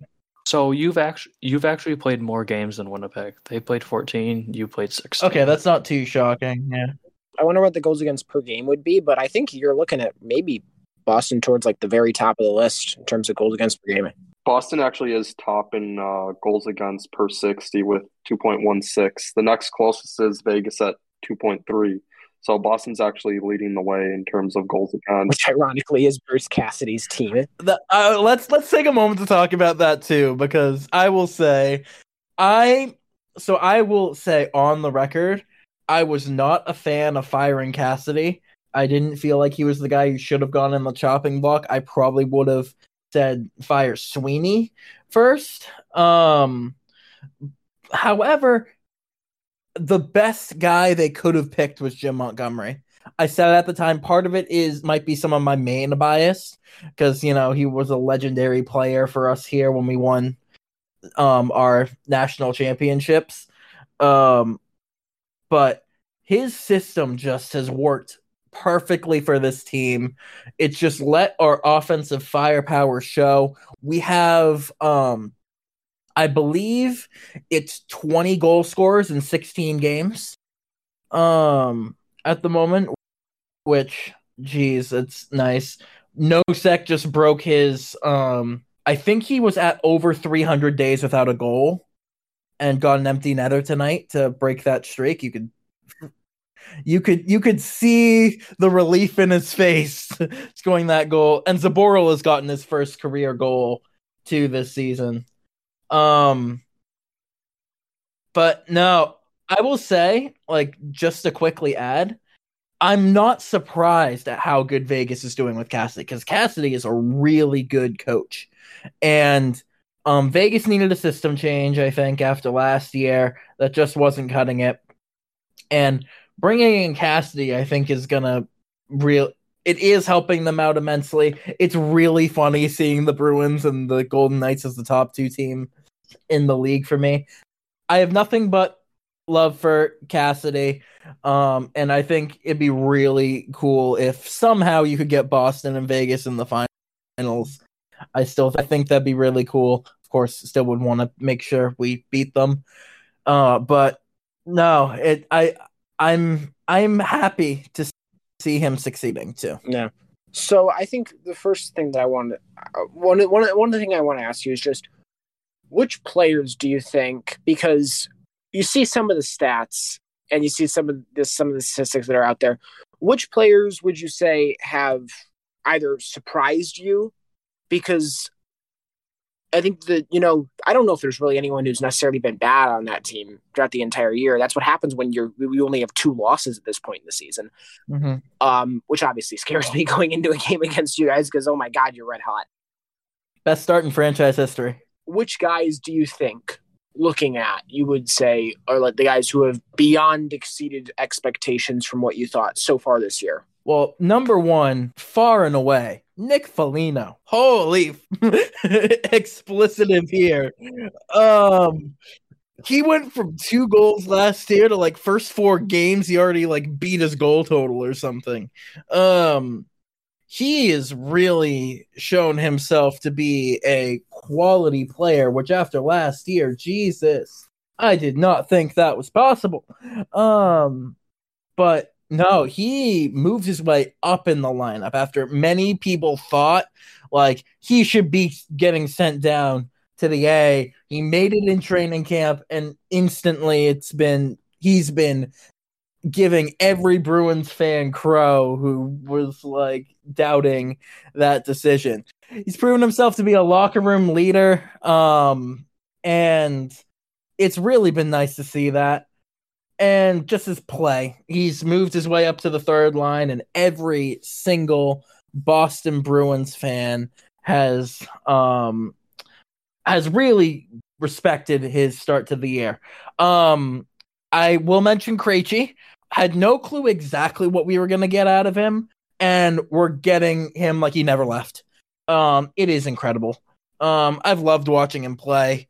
Um, you know, he's been an absolute asset to have on that second line. I I enjoyed when Haula had his hawk street last year, but there's no replacing Krejci. Like like having him back, pairing him with Pastrnak, although the Bruins have been much more flowy with their line combinations this year. We started out, I think, with the perfection line. I hate that name, by the way. Um, in in this game um, today against Vancouver, but Krejci was great. I mean, Lindholm has was just phenomenal too. I can't go without saying Lindholm. Okay, let's talk about let's talk about Hampus Lindholm. Let's just take our let's just take our W's there because I, along with Jameson, when that trade went down, there was a lot of people criticizing Hampus Lindholm, and I think it was uh, especially because we were talking to each other a lot of the time. We were both like, "No, this is a fantastic decision by the Bruins." Oh my god, I was because I also was the guy that was begging for the Hawks to trade for Hampus Lindholm. I wanted us to trade for him because I thought he'd be like the perfect guy who could pair next to Boqvist for the next ten years. So for you guys to get him and to see what he's doing so far, it's validating, even though it's painful to not have him here. Oh my god, I have loved Lindholm. Oh my god. Um when that trade went down, I mean, the the most common thing was we should have went and got forward, but I was like, Grzelcyk McAvoy doesn't convince me. I've never been the biggest Grzelcyk fan. Um, he's fine, don't get me wrong, but I feel like you could have gotten someone who could you had the opportunity that trade deadline to get someone to bring your whole team up on the defensive end. They did that with Lindholm, signed him long term. By the way, 6.5 is a steal. Oh, gorgeous. It's an oh absolute steal. I loved that contract when it was signed. I am over the moon about it now. Like, he is now tied for second in defenseman points in the league. You know, only behind Erik Karlsson and tied with Adam Fox and um one other guy at this moment. I am of course blanking on his name. Um That's unreal. yeah, oh my god, it is absolutely insane. Um but no, I've loved it. I'm I'm going to take as many victory laps as possible on Lindholm. I want a Lindholm jersey bad now. Okay. let's actually let's actually bring this not only just talking about you know the Bruins and the fact they've been fantastic. Let's also talk about you know the matchup that could be brought in terms of how it compares to the Hawks. And I'll actually let Wally talk about this. Just uh, uh, actually, I'll I'll start just by saying that um one of the things with the Hawks this year is that they've been an extremely physical team, uh, which is something that is not common here. We're not used to that. I know that's something that I would assume that Bruins fans are used to seeing as physical teams, but we are not used to that. And we've out we've out hit our opponents every single game this year. How do you think that the Bruins would match up to a team that wants to play physical? I think you are going to find you run into a similar problem that Vancouver ran into tonight. And that is the Bruins got in two fights in the first period. Um AJ Greer laid a bit of a hit, and then the two guys had a scrap. But before that, Pastrnak got kind of roughed up a bit. I think from Nosek's angle, he thought it might have been high, um, but it was it was a clean hit, but still one of those like it's a hit on your star player. And Nosek went and got in his first career fight. And they were like actual Um, fights, not just like scraps or like like scrums. Um, the Greer one was an actual fight. The the Nosek one wasn't much of a fight. It was, I mean, it was a brawl. It wasn't much of a fight. Um, but this Bruins team has shown it's willing to get physical. Um, it's not necessarily their game at the moment, I would say, but they can play to that game. Uh, if you haven't seen that AJ Greer fight, though, I would check it out. AJ Greer completely rocked. Um, I think it was Burroughs. No, it was Podkolzin. He completely rocked Podkolzin and um, add him to the long list of Vancouver players who have gotten their um, butt kicked in by a bomb Bruin. 2011 rises again. Um, one thing that I wanted to add is both of these teams are actually top two in face-off percentage. Uh, the Blackhawks are first, the Bruins are second, but they're only separated by roughly one percent. I think it'll definitely be interesting. I don't think face-offs are everything. In fact, I think very little of them compared to other people. Um, but I was curious to what you think, uh, Blackbears. Um, it's actually interesting hearing that. I didn't realize how good the the Blackhawks were on the dot. Um, I actually am a I have a bit of a different mentality than you. I think face-offs are rather important, um, especially when you start Thank you. thinking def. I mean, a defensive zone win on a penalty kill is pretty important to clear it out, and you're wasting, you know, 15, 20 seconds of that of that power play by you know winning a face off, clearing it out, and now they have to go regroup and get back down the ice. Even same thing, offensive zone. You win that face off, now you're cycling, and now you're getting an offensive chance, likely. You know, so winning face offs, I feel, is more important than you want to give it credit for. You know, the real stats do matter. Um, you might not actually understand that, but I genuinely believe that is a that it, that is a very analytical mindset to have in that situation, even if like the raw numbers might not be like the necessarily like quote unquote back it up. I think that the way you're viewing it is from kind of a is kind of like the mindset that most people who are like analytically thinking would actually view it. Okay, I was gonna say I think it really depends on the context of the face-off. If it's in the defensive zone and you're shorthanded, yes, of course that matters. But if you're just looking at the general scheme of things, I don't think face-offs as a whole matter. If you look at one singular event, yes, that could be the difference between winning the game and losing the game. I, I guess it's more anecdotal, in my opinion, than what the statistics actually show. My viewing of the importance of face-offs, and you know, because a face-off can really set up any of those opportunities. Like whether what the specific event is at that point in time, who knows? But you're setting yourself up in the right direction if you're winning that face-off. I think whoever I think based off of how good both teams have been, I would mark that as something to keep an eye on to see which team does end up getting the better of the draws. You do have Patrice Bergeron on Boston's side. Um, Charlie Coyle has been pretty good as well on the dot. Uh, and Nosek is a left um, is a left-handed centerman. That's all I can really say about Nosek. Um, He's actually So, pretty good on the dot. I, I'd say, um, He's 56. yeah, I, I was just, I would imagine, yeah, and I think Krejci's probably been Hmm. all right too. Yeah. Um, but it's just something I think to keep an eye on. I don't think it will be the difference. I think definitely keep an eye on it. hmm Yeah, and for us, both of our top two centers, uh, Max Domi and Jonathan Toews, both have face-off percentages this year over sixty percent. And um, in our last game, or in one of our games recently, uh, we played against the Kings, and Phillip Danault, who is also a very good centerman, had a terrible night at the dot, primarily because Jonathan Toews just ate him alive. All right, Blackbears. Looking through the Bruins stats, I see that uh, Charlie McAvoy's only played three games this year, and he has two points in those in this year. And so when I looked at his uh, game logs, I see that he's started playing recently. What does adding Charlie McAvoy to this already stacked uh, team mean mean for the team going forward?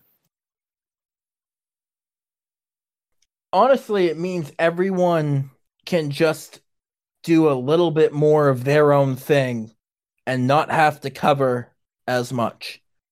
Um, if if you know what I'm Yeah, saying. do. so like That's completely understandable. McAvoy is just adds a great presence to the defensive aspects of this team. And you know, I'd say a similar thing about Marchand on the offense. What you found is I think Lindholm started out the season really almost doing too much, you know, trying to just cover for the fact that he was the team's, you know, star defenseman. And he's really proven that he's worthy of that title as well but you're getting two franchise centerpiece that are some of the best players at their position in the league back in your lineup as a red hot team. Like you know, you you're hoping they're not rushing back. Does not appear like they have. They look really healthy. Marchand says the best he's felt in years. Um and McAvoy seems to be doing all right but just getting them back, everyone is just free to do their own thing so much more. And McAvoy just adds that much more insurance to what has been a great start for this team. I, I think it adds more like um, weight to the fact that they're doing so well without Charlie McAvoy and Brad Marchand. Exactly, exactly. now they're getting Ev- them back. Every Bruins, yeah, every Bruins fan will tell you that our expectations going into the season were just treading water as much as we could to get Marchand and McAvoy back.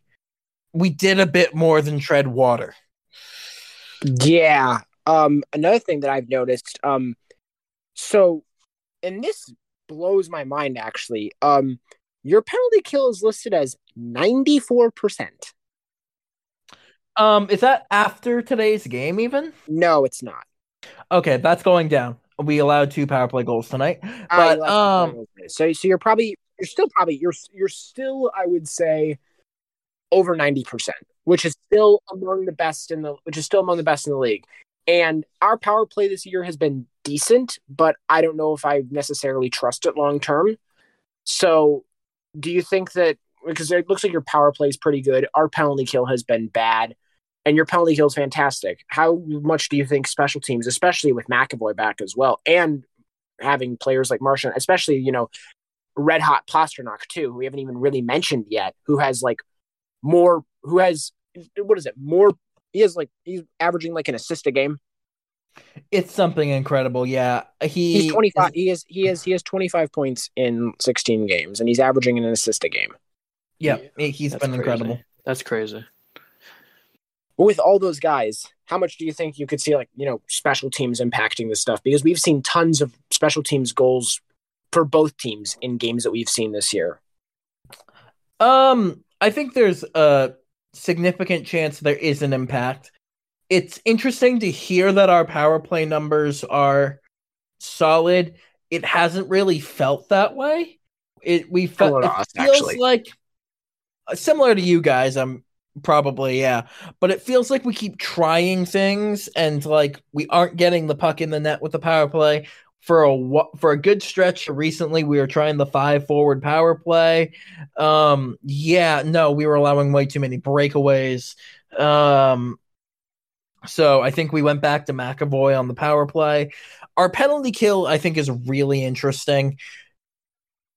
It's stressful watching it at times but um there's a decent amount of zone time usually for for the teams on the power play and then I think it's generally a carry that we do when we're going out of the zone. I don't think we dump it as often as most teams. I think I think we carry it a little bit more often, which does waste a solid amount of time when we do that. But until that point, there is a decent amount of zone time, and it especially scared me early on. I think it could have an impact. Our our penalty kill isn't impenetrable. Um, you know, tonight's game against Vancouver, they were two for five, I think. Um, but I mean, I think it could easily end up being some of the differences between. It could end up being the difference of the game.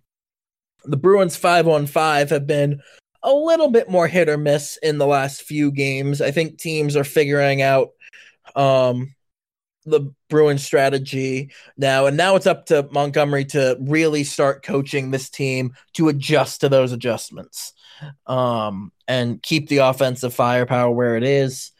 Um, but it could very well be special teams are the difference of that game. Yeah, the Bruins also. I just was just looking this up. Um, they allowed the least amount of shots per sixty on the penalty kill, and the least amount of high danger chances. Mhm. So their penalty kill seems like it's legit. Yes. Um it's a lot of getting in the way of the puck. Like it's a, a de- it's a solid amount of zone time usually for um the opposing teams, but it's a lot of just getting bodies in front of the puck. Derek Forbort, who I didn't get the chance to mention and players who I was impressed by, really was phenomenal on the PK to start the year. Um Boston Bruins fans, I think, all would say they were surprised by Forbort. I loved him in the postseason last year. I'm glad he's carried that over. I am fine with paying him $3 million. I am completely fine with that for what he's been providing to this team. Him and Clifton were doing great. Now, Clifton and Lindholm's been doing great, who, by the way, Clifton's going to get a nice sum of money at the this offseason, and I sadly don't think it's going to be with Boston. So, so yeah, I think that's been the biggest thing. So sometimes it can seem really scary with the amount of zone time, but it's a lot of bodies. It's not a lot of shots going through, which is very good for the for the PK. Yeah, and I think one thing that you mentioned is, you know, a lot of zone time there.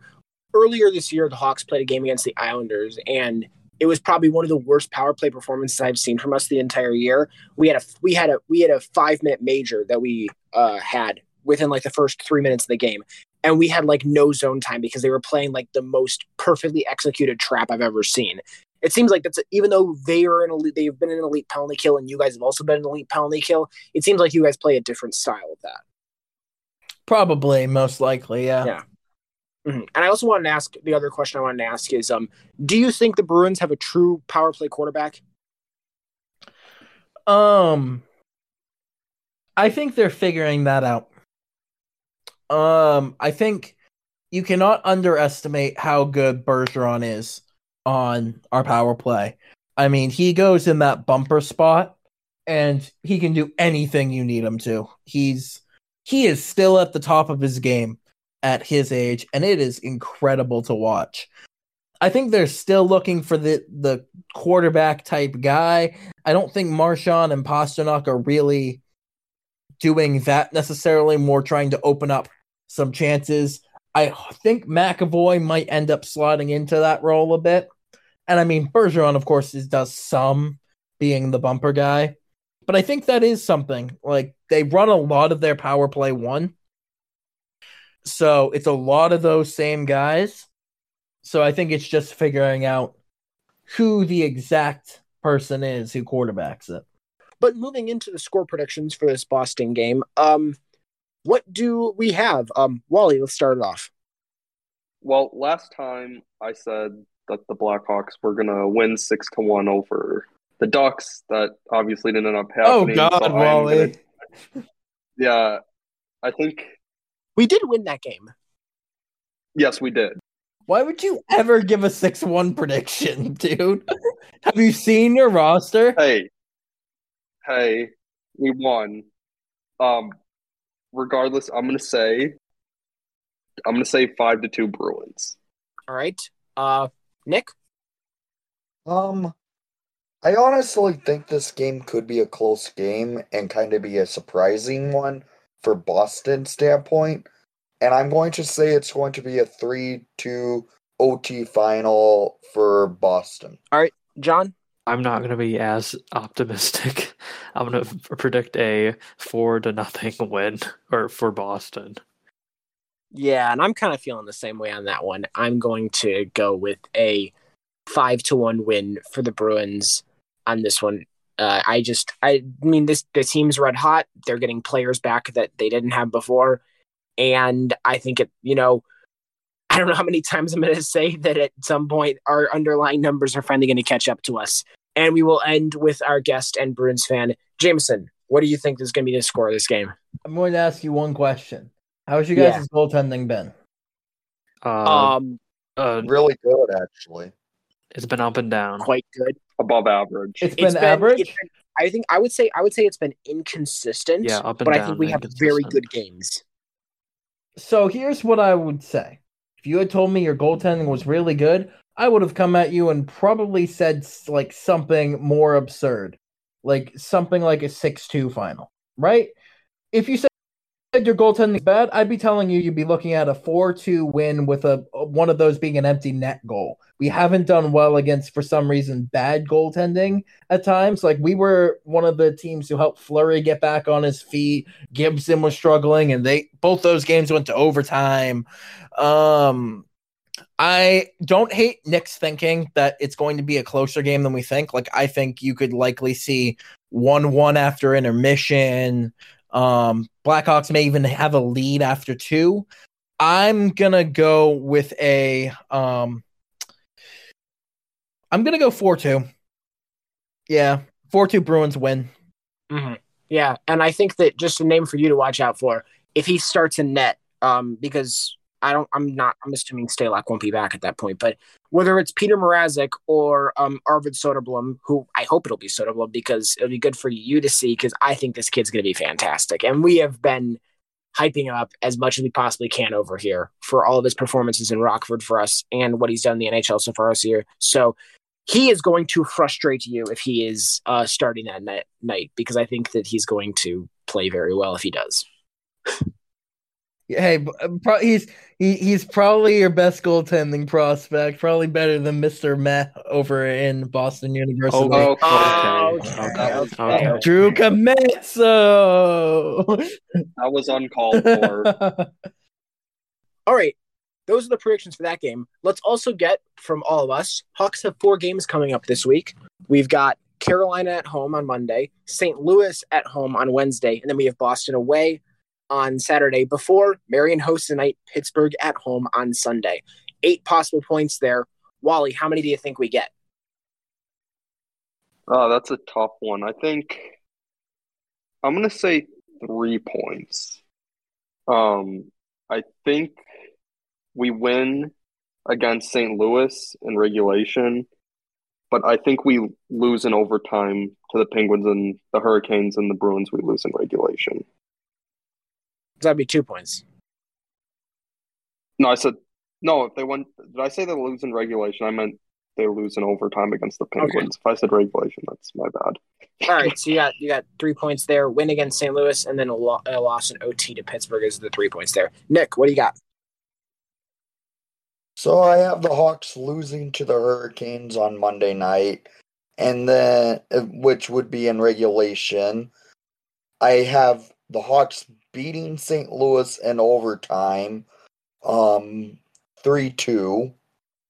Losing to the Bruins three two in overtime, but winning on Marian Hossa night against the Penguins in regulation with a score of four to one. All right, so you got five points there. Yep. All right, Jon. All right, so lost to the Hurricanes in regulation, win in overtime against the Blues, loss in regulation to the Bruins, and then a win in overtime against the Penguins. All right, and I think that we will end the week with four points.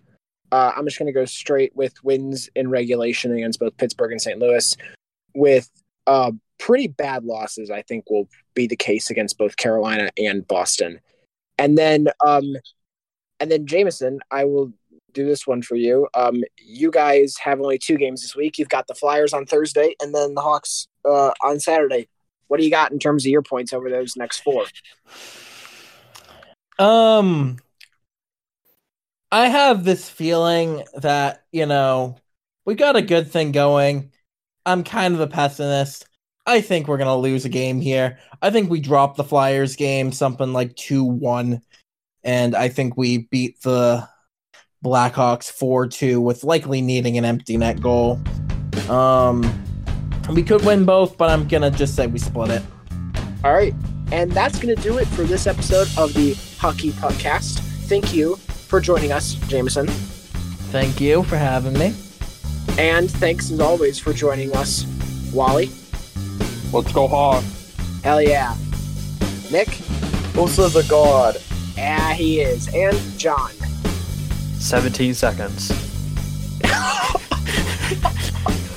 My name is Tyler. This has been the Hawkey PuckCast, and we will see y'all next time. Take care. Go Bees!